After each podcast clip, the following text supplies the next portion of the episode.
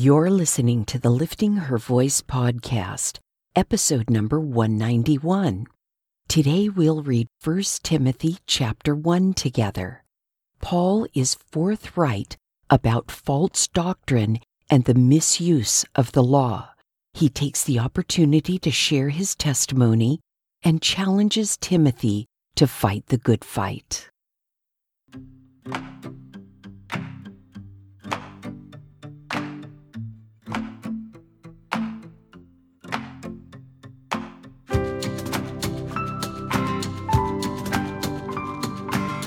Welcome to the Lifting Her Voice podcast. I'm your host, Joy Miller, and I invite you to grab your Bible and join me as we simply read God's Word together. Some things require discipline, and sometimes that's just not easy to muster by yourself, no matter how badly you want to do it or how much you know you should. It's just easier to do it with a friend. So refill your coffee or tea, get comfortable in your favorite chair, and follow along as I read aloud. I'm so glad you're here.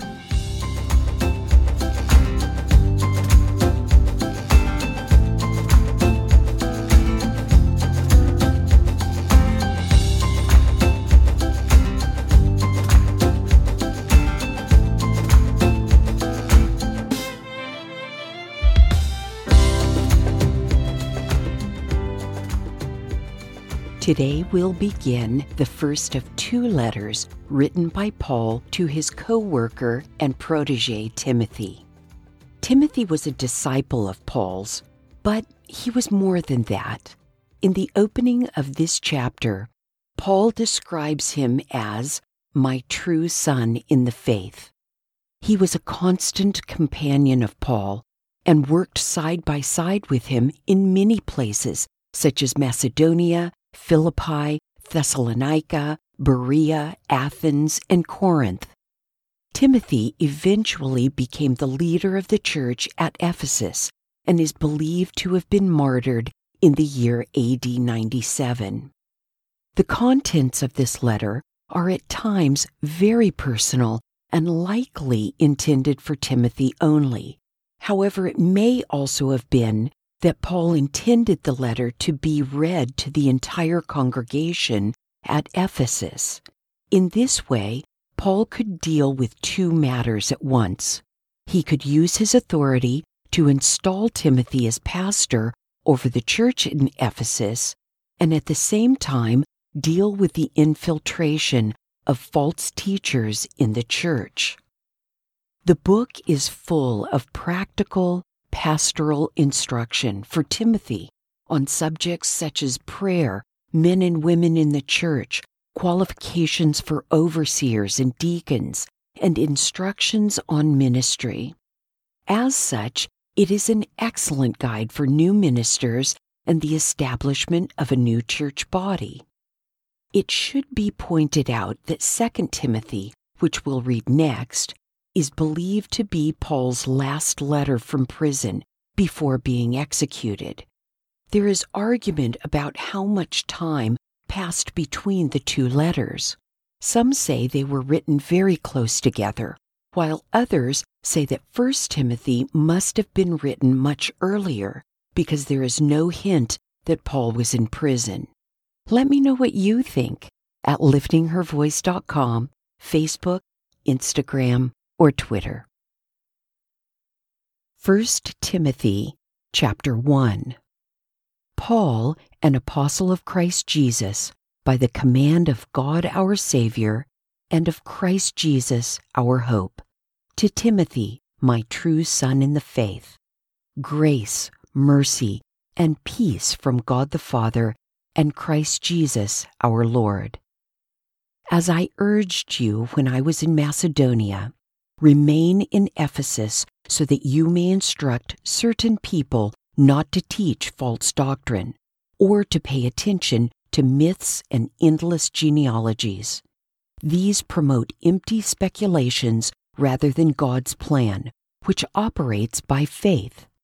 Now, the goal of our instruction is love that comes from a pure heart, a good conscience, and a sincere faith. Some have departed from these, and turned aside to fruitless discussion.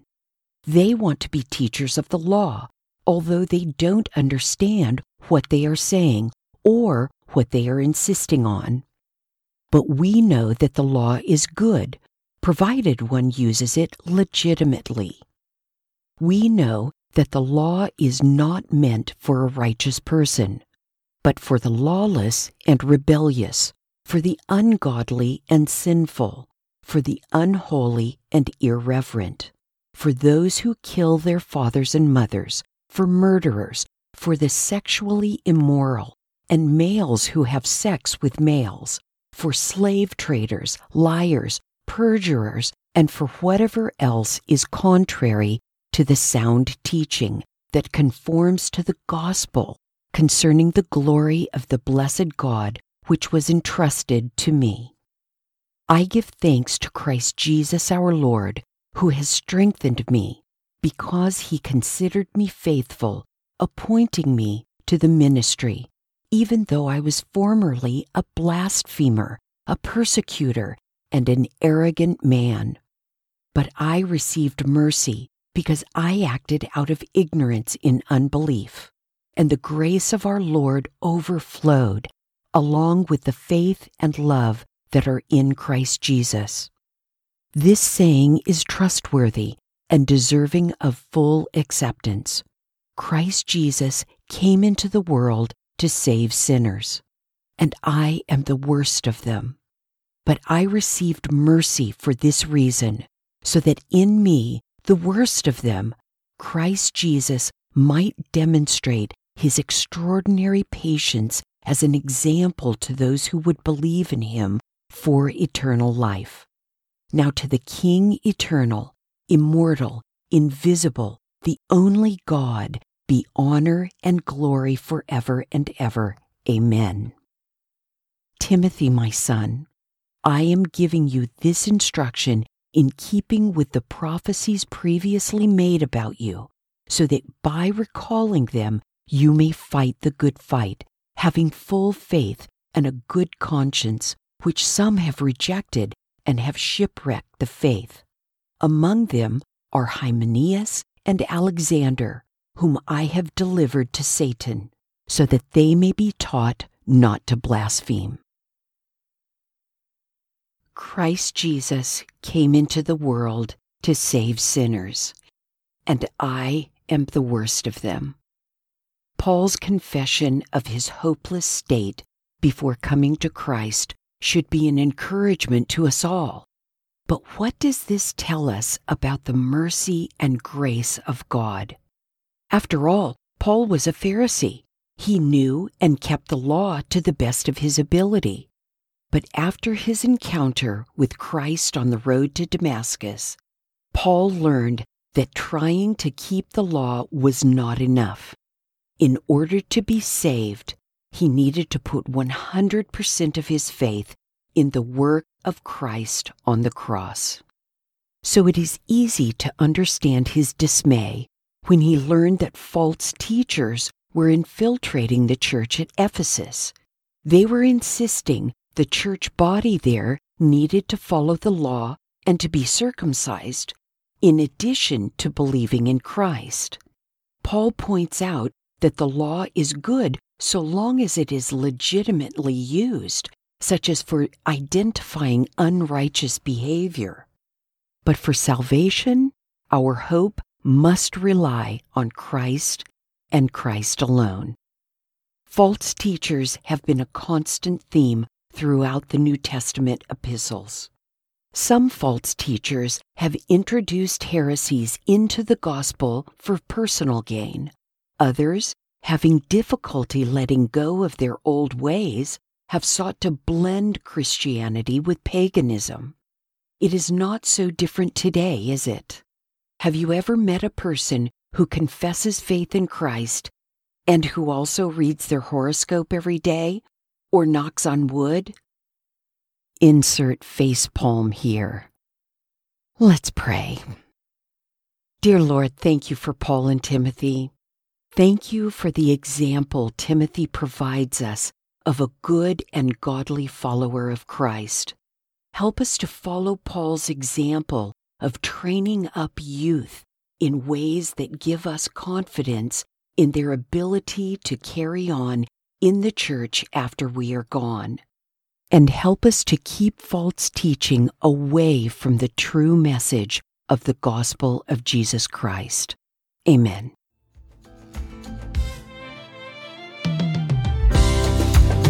Thank you for joining me here today. I pray God will grow in you what has been planted and watered here. In this time of unprecedented struggle worldwide, we can look to God for guidance and comfort. Be sensitive to those in your circle of influence who need a word of encouragement and invite them to join us. If you like the show, it would be great if you'd give it a five star review. Don't forget to subscribe wherever you get your podcasts. See you right here tomorrow. Be well.